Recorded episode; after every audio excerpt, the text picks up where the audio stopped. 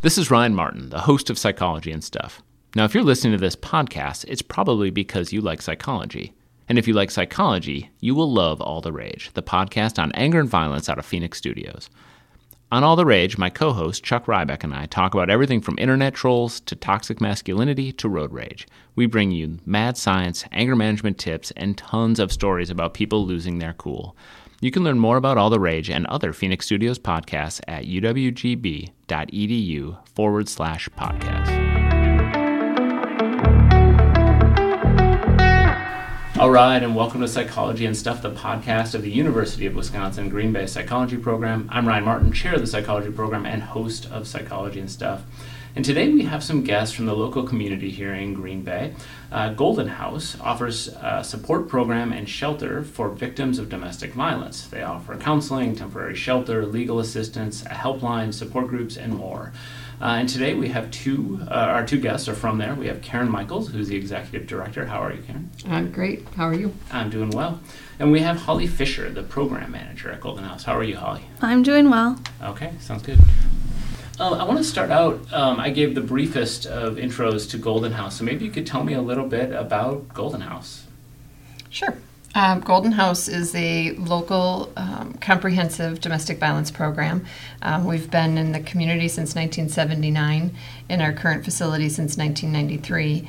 At our facility, we do all things that victims and their families may need um, when they have found themselves in a situation uh, with violence in their home um, or with an intimate partner. Um, we provide advocacy services, which really is support and intervention when there's been violence, um, which can look very, very different for each individual victim. Um, and we also pr- can provide um, shelter services. So if they are find themselves homeless due to domestic violence or just simply needing some space from the violence that's happening in their homes, we're there to be able to provide temporary emergency shelter. Okay.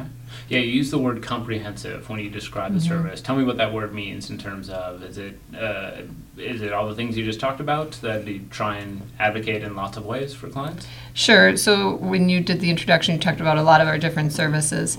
Um, we try not to talk too much about the list of services that we offer because each person comes to us, each victim comes to us with a very different story and a very different need, um, a set of needs. And so we have a basic list of services. We can provide um, legal advocacy, we can accompany people to court, we can help with restraining orders, uh, we can help with accessing community resources, um, connecting people with law enforcement if so needed, um, housing services. We have this very long, long list. But really, what the question is when anybody walks in through our door or gives us a call on the crisis line is really what's happening right now and what can we do to help you in this situation right now and then in the future. Um, and so everybody's care plan or everybody's advocacy plan looks completely different from the person next to them. Okay. So how is it that people um, find Golden House then? As far as what and there's, I'm, to answer this question, there probably isn't a single path, and I know that. But what are some of the different routes in which people uh, find you? Um, they definitely find us through a variety of ways. Um, sometimes it's through law enforcement. Um, law enforcement notifies us every time there's a domestic violence incident, and then we make contact with every victim after that. Um, other times it can be different community agencies like Child Protective Services. Um, We've seen, seen an increase in hospitals and medical professionals reaching out to us. Um, also, through friends and family, people who have been previous clients of ours will um, tend to notify people who they care about when you know there's domestic violence in their life. Um, those are the majority of ways. Also, I would say our prevention efforts. Um, that's how I found out about Golden House. Eighth grade, when I was in eighth grade, someone came to my school and talked about us, and so then I ended up volunteering at Golden House and then ultimately gaining employment there. So I would say um, a lot of people mention our prevention in the schools as the way they come into contact with Golden House. Okay. So uh, I'm curious because I've heard there's. I just want to clarify some language as we talk about this because I've heard. uh, Obviously, we've been using, and I started using the term domestic violence. I also hear the term intimate partner violence used often. Are those two words? Do they mean essentially the same thing, or are there differences that are worth noting for people? Um, they can be used interchangeably. Okay, so they do mean the same thing. Okay, um, interesting. So how did you you kind of already answered this, Holly, but how did you find Golden House? How did you become involved in that? It sounds like you through volunteering, and then but I know you went back to school or not back to school, but you went to school and got a master's degree. Is that right? Mm hmm Yeah. So as I said before, in eighth grade, Golden House um, came and spoke to my school, and then when I was in college as an undergrad, I was home for the summer and was working in a factory job, which wasn't very fulfilling. So I'm like, oh, I should do something else with my time. So then I reached out to Golden House because I had heard of them, um, and ended up volun- volunteering there during college, and then. I got my master's degree in counseling at, at UW Whitewater, and while I was there, I worked with the sexual assault um, survivor advisory committee. And so we partnered with the local DV, domestic violence and sexual assault agencies. So I kind of um, dabbled in that a little bit and found that I really enjoyed the work. Um, so after I graduated and was in my adult professional life, um, I knew I wanted to get connected with Golden House again, so I actually went to their volunteer fair intending on volunteering. And then I found out there was a job opening, so I applied for it and got it, which was very They exciting. could have had you for free as a Yeah, volunteer, and they exactly, but decided- now they pay me. Yeah, Good things like that don't come that free. Right, right, right. We're really lucky to have Holly um, as our program manager.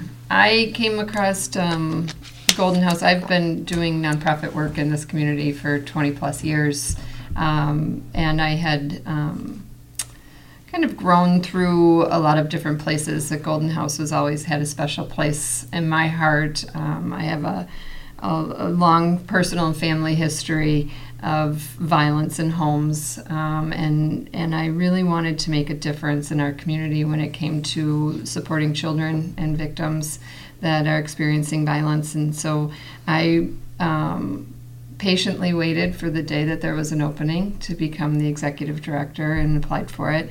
I've done a little bit of work that prepared me for that. Um, you know, I've I've done some fund development director work. I did some quality management work for the Brown County Human Services.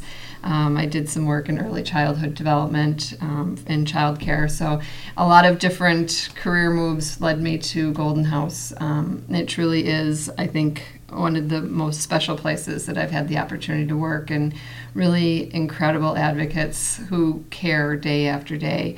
And it's all coming together at just the right time. We're doing a lot of work around the science of the developing brain and understanding trauma, um, and it really fits with our mission um, at Golden House to provide that safety and support. We really pride ourselves um, on having staff that's well trained in trauma work, um, really understanding how we can be supportive without being intrusive, um, how we can help clients understand that there's a different lifestyle than just power and control that they've become accustomed to in a domestic violence relationship.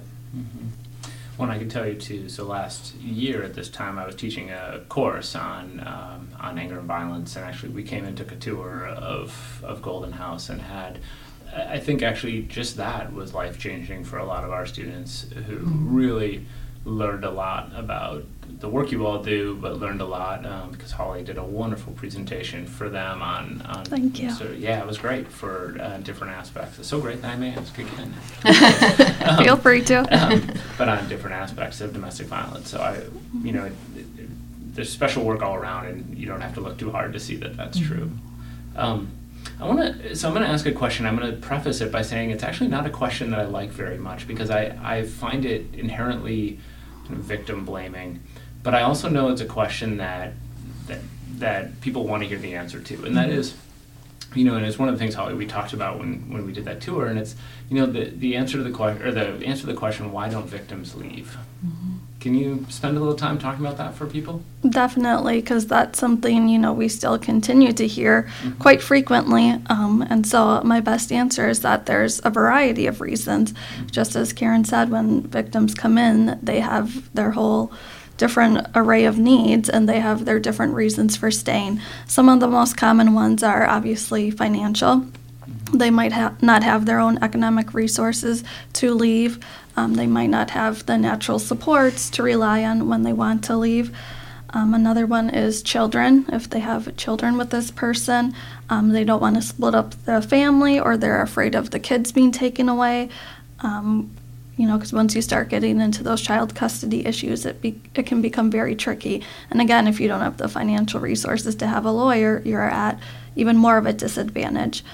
Um, another reason would be love. You know, they have de- they have um, developed this life together with this person, and you know they still love the person. They just want the abuse to stop. Um, sometimes it can be guilt, thinking that what's happening in the relationship is their fault because that's what the abuser has conditioned them to believe. Um, fear, um, not knowing what's going to happen. We know that most um, violence and domestic violence homicides a- happen after the victim has already left. So just because the victim has left does not necessarily mean that the victim is safe.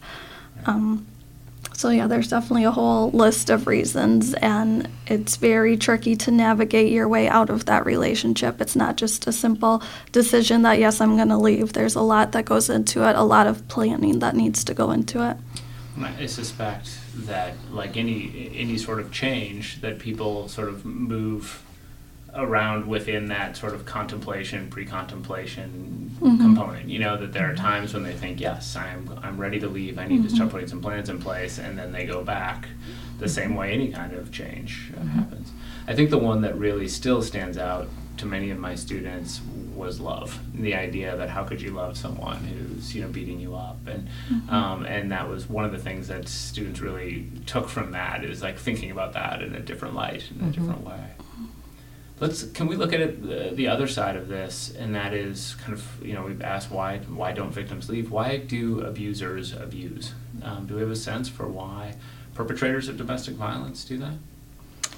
Well, there's a lot of different theories about why, and as many as there are for victims' needs and, and why they stay, there are a lot of different um, theories as to why an abuser is abusive. Um, some of that stems from the experiences that they had as a child.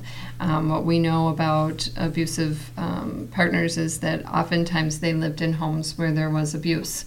Um, and they not only have you know behaviorally picked up on those cues and learned that behavior from the people that they were around but it also what we understand about trauma and what happened with young children when they experience violence in their homes um, we know that that changes their behavior patterns based on the changes in their brain chemistry so we um, have really been operating off of a learned behavior model for a very very long time but i think a lot of the new research and, the discussion around trauma and brain development has really changed some of the way that we're looking at that.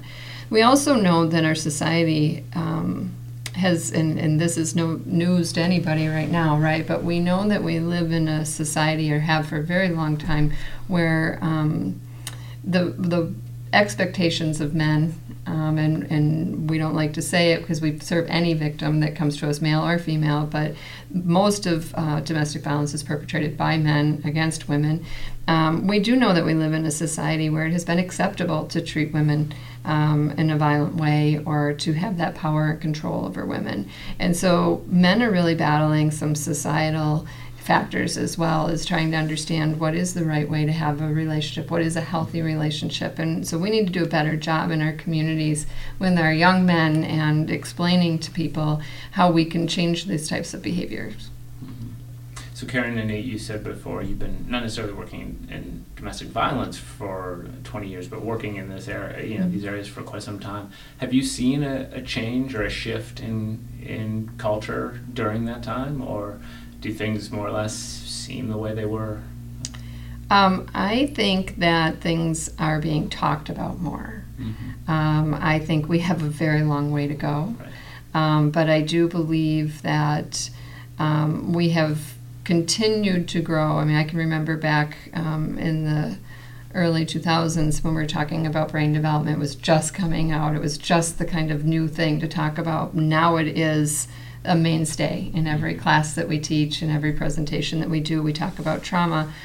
Um, so I've seen some growth in that area. I've also seen some growth in, in communities being willing to talk about relationships more, um, being able to talk about what being a bystander is and how to not be a bystander. Um, and I think that we're starting to see different ways of educating our young men and our young women about relationships, which is, I think that's come a long way. We still have a long way to go. Right.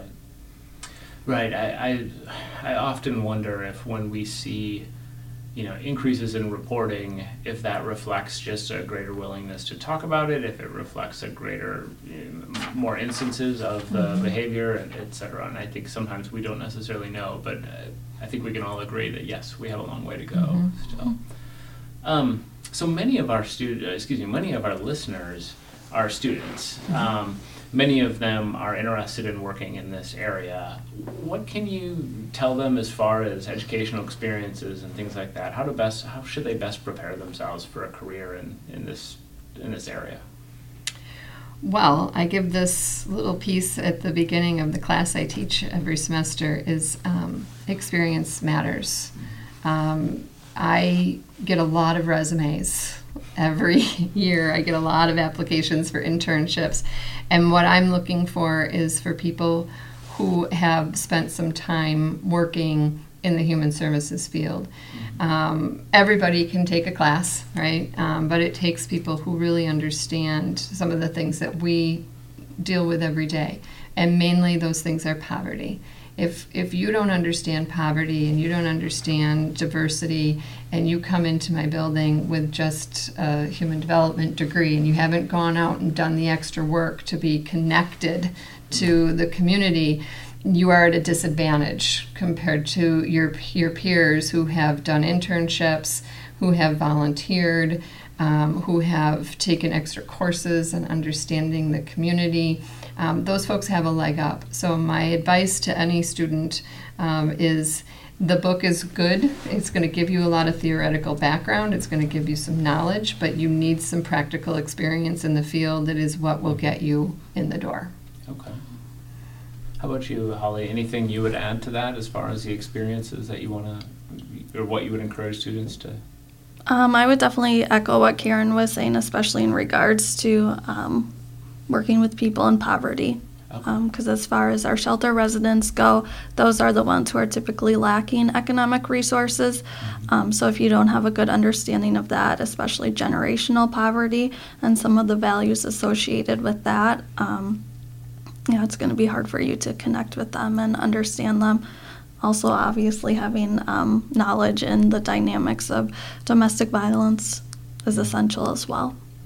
Let's talk a little bit about the poverty piece since it has come up. Tell us how that is relevant. And I, I understand many of your uh, the the people you work with are come from poverty, but talk about a little bit about how that's relevant.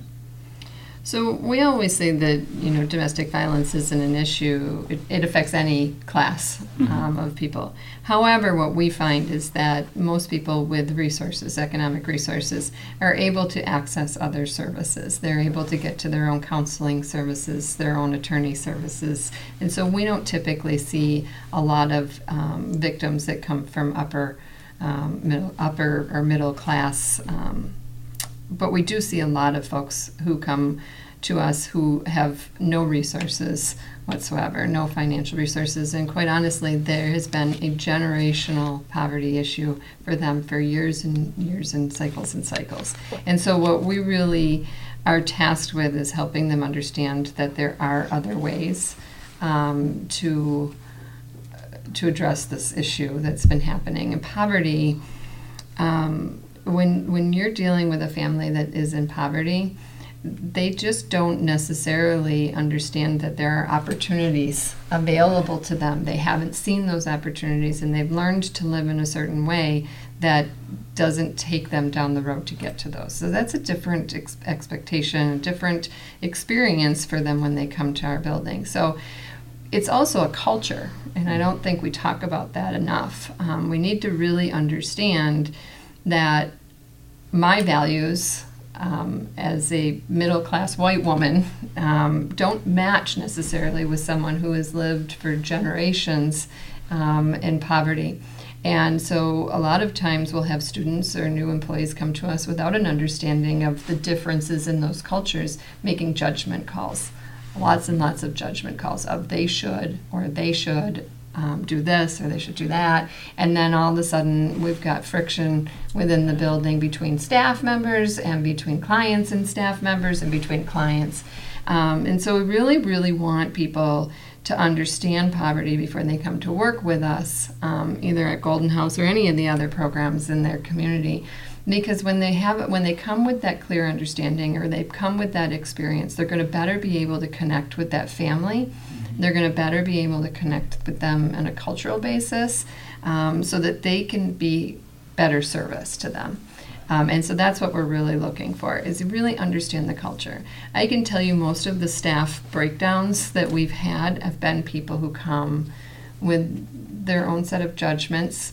Um, and most often those things happen because people don't have an understanding of the cultural differences um, that generational poverty brings to the table.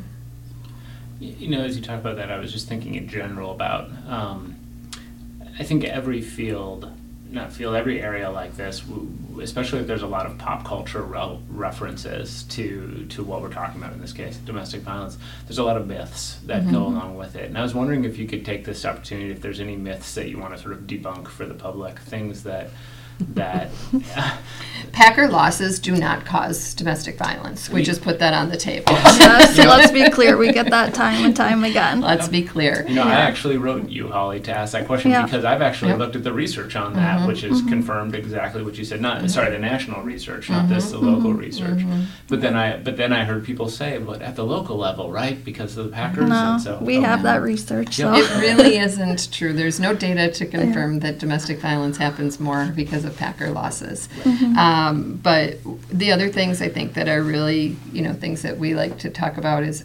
alcohol. Um, is not a causal factor for domestic violence. Domestic violence is about power and control. It is not necessarily simply one vi- one violent act. It is mm-hmm. not one hit, one slap, one kick. Um, it is a long-standing pattern of power and control in a relationship, and so a lot of times people will put alcohol and domestic violence side by side and say that alcohol is a causal factor and, and simply is not um, borne out in the research to say that, um, either locally or not. What we do see is we see alcohol involved in a lot of uh, domestic violence incidents, um, and and I think that we can you know go down that. That's a whole other podcast, I would imagine, about what alcohol does. Um, so those those are that's one other myth. Um, I think one other one that I um, that I like to talk about too is um, oh, I just lost my train of thought. Um, but oh, it's gone. I can go with the go. myth. You go, and then I'll come back to it. um, another myth we hear time and time again is, oh, well, if it's not physical, it's not domestic violence. Yep. And the thing we like to emphasize, again, as Karen said, it's a pattern of power and control. So, who is the person in the relationship who is allowed to have opinions? Who is the person in the relationship that's allowed to make the decisions, who can speak freely and who can't.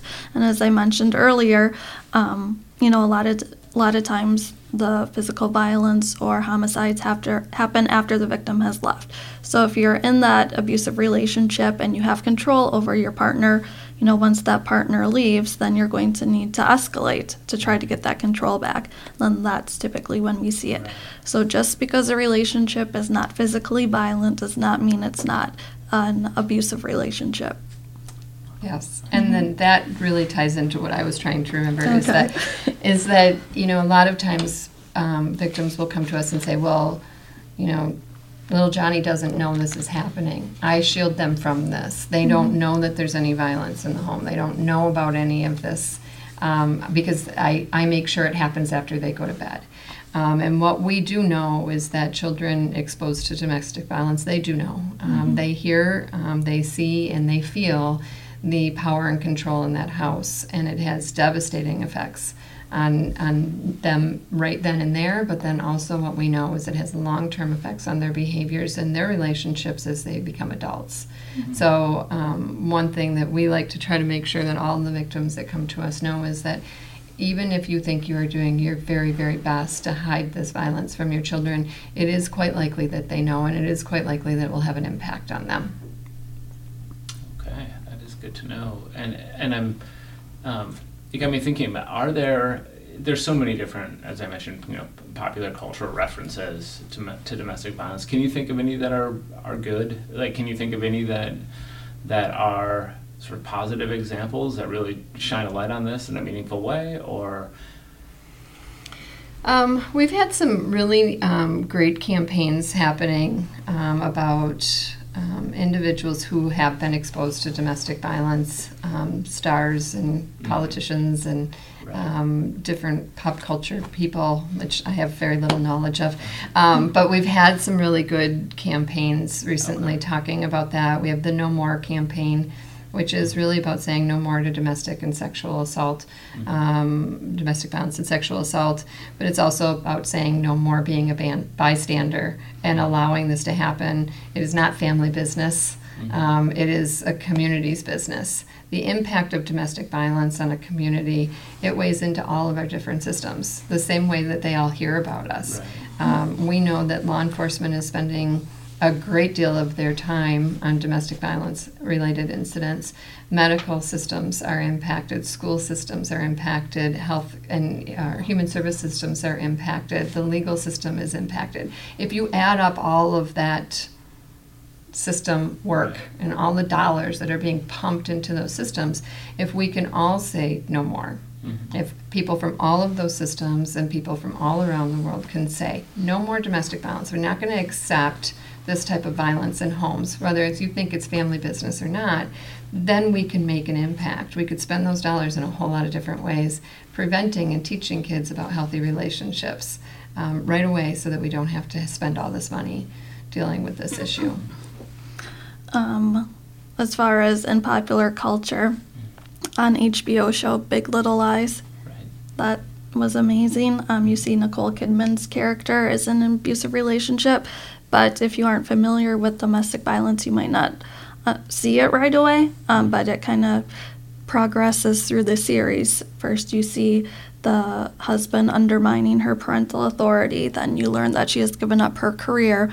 Um, and then you see some of the physical violence, and you see that progress throughout the series. So I think that's a really good portrayal of what that can look like. Interesting. That was one that I was wondering about in particular. I've read that book as well, and Okay. and um, and, and the book actually is a little more kind of on the nose about what's going on, and it's. Uh, um, but I I was curious to know if that was something that was a good portrayal or not from your perspective. I thought so. Good. Mhm. Uh, and when it made me think about it, the, the question about whether or not the kids know was built very much into that story about and um, and and as you it, what happens in that story is very similar to how you described it, Karen. Um, I have two more questions, and uh, one is you've you've mentioned being a bystander a couple times. I wonder if you could tell the listeners what's a bystander and how can you avoid being one. Do you want to do that or do you want me to? Uh, so It the matter. bystander phenomenon is basically that you may see the violence happening, you may hear the violence happening, you may have questions about the violence happening in a member of your family, someone at work, somebody um, on the street, anywhere. It could really be anywhere. And you turn your head because that's not really my business. That's somebody else's business. I shouldn't get involved. If I get involved, I might get hurt. So, any number of reasons why somebody may just turn their head and not recognize that the victim may need their assistance or their help in that situation. Um, and we see it happen a lot in our communities. Um, a lot of times, the reasoning is um, is really tied to the societal norm of that's family business. That's between a husband and a wife. That's not how I would have a relationship, but maybe it's okay for them, and then maybe that's how they've worked it out to to be. Um, we need to be really cautious about that because um, oftentimes it can be really uncomfortable um, to say something to a family. It could actually be dangerous, so we, we try to help people understand how is the best way to be able to come forward. We're doing a lot of work in our prevention programming right now about understanding domestic violence. What does it look like? Um, and in what situations, how would you respond? What would you say in those situations? We've actually done some work here on campus with our One Love program. Um, Marissa from our prevention staff has come out and worked with some of the folks here to make sure that students have the opportunity to hear about what is domestic violence, what is dating violence, um, what does it look like, and what should I do if I see it. Um, oftentimes, what we see is that friends, family, um, they don't know what to say to that victim. They don't know how to respond, and and unfortunately, sometimes the one thing that they do is you have to leave. Like, Mm-hmm. They, they transfer the power and control from the relationship into a different space where they say, "This is what you got to do," and I've got this, and I've got I've got your plan, and I've made all the arrangements and everything else, and that necessarily isn't what's going to help a victim. What's going to help a victim is listening. Um, and making sure that they know that you are there for them when they're ready to make that change. To making sure that they know that there's options available, um, that there's resources available to them, whether that's natural resources like family and friends, or if it's something like Golden House, um, that there's safety considerations to think about, um, and to make sure that they just know that when they're ready, you're right there walking with them. Very good. So, my last question is for actually for both of you. Um, what is the, sort of the one thing you would want people to know about domestic violence? Like, if well, we've we've talked about plenty, and maybe you've already said it, but if there's one thing, one take-home message for the audience, what would it be? I would say that it's a community wide issue, um, and it definitely has lifelong impacts for and for children growing up witnessing it. It can definitely impact their worldview, make them more susceptible to being either a victim or a perpetrator. Um, so it's definitely something the community should be concerned with and be aware of. And it's preventative. There's no reason this has to be happening in our community. It's it's simply not necessary to our community to have relationships that break down and and have these kind of consequences. So we can all work together to teach our kids about healthy relationships, um, to change societal norms so that um, we're being respectful to each other in our relationships, and we certainly could stop the aggression and the violence in people's homes. Wonderful. Well, thank you both so very much, not just for being here, but for the other work you are doing in the community.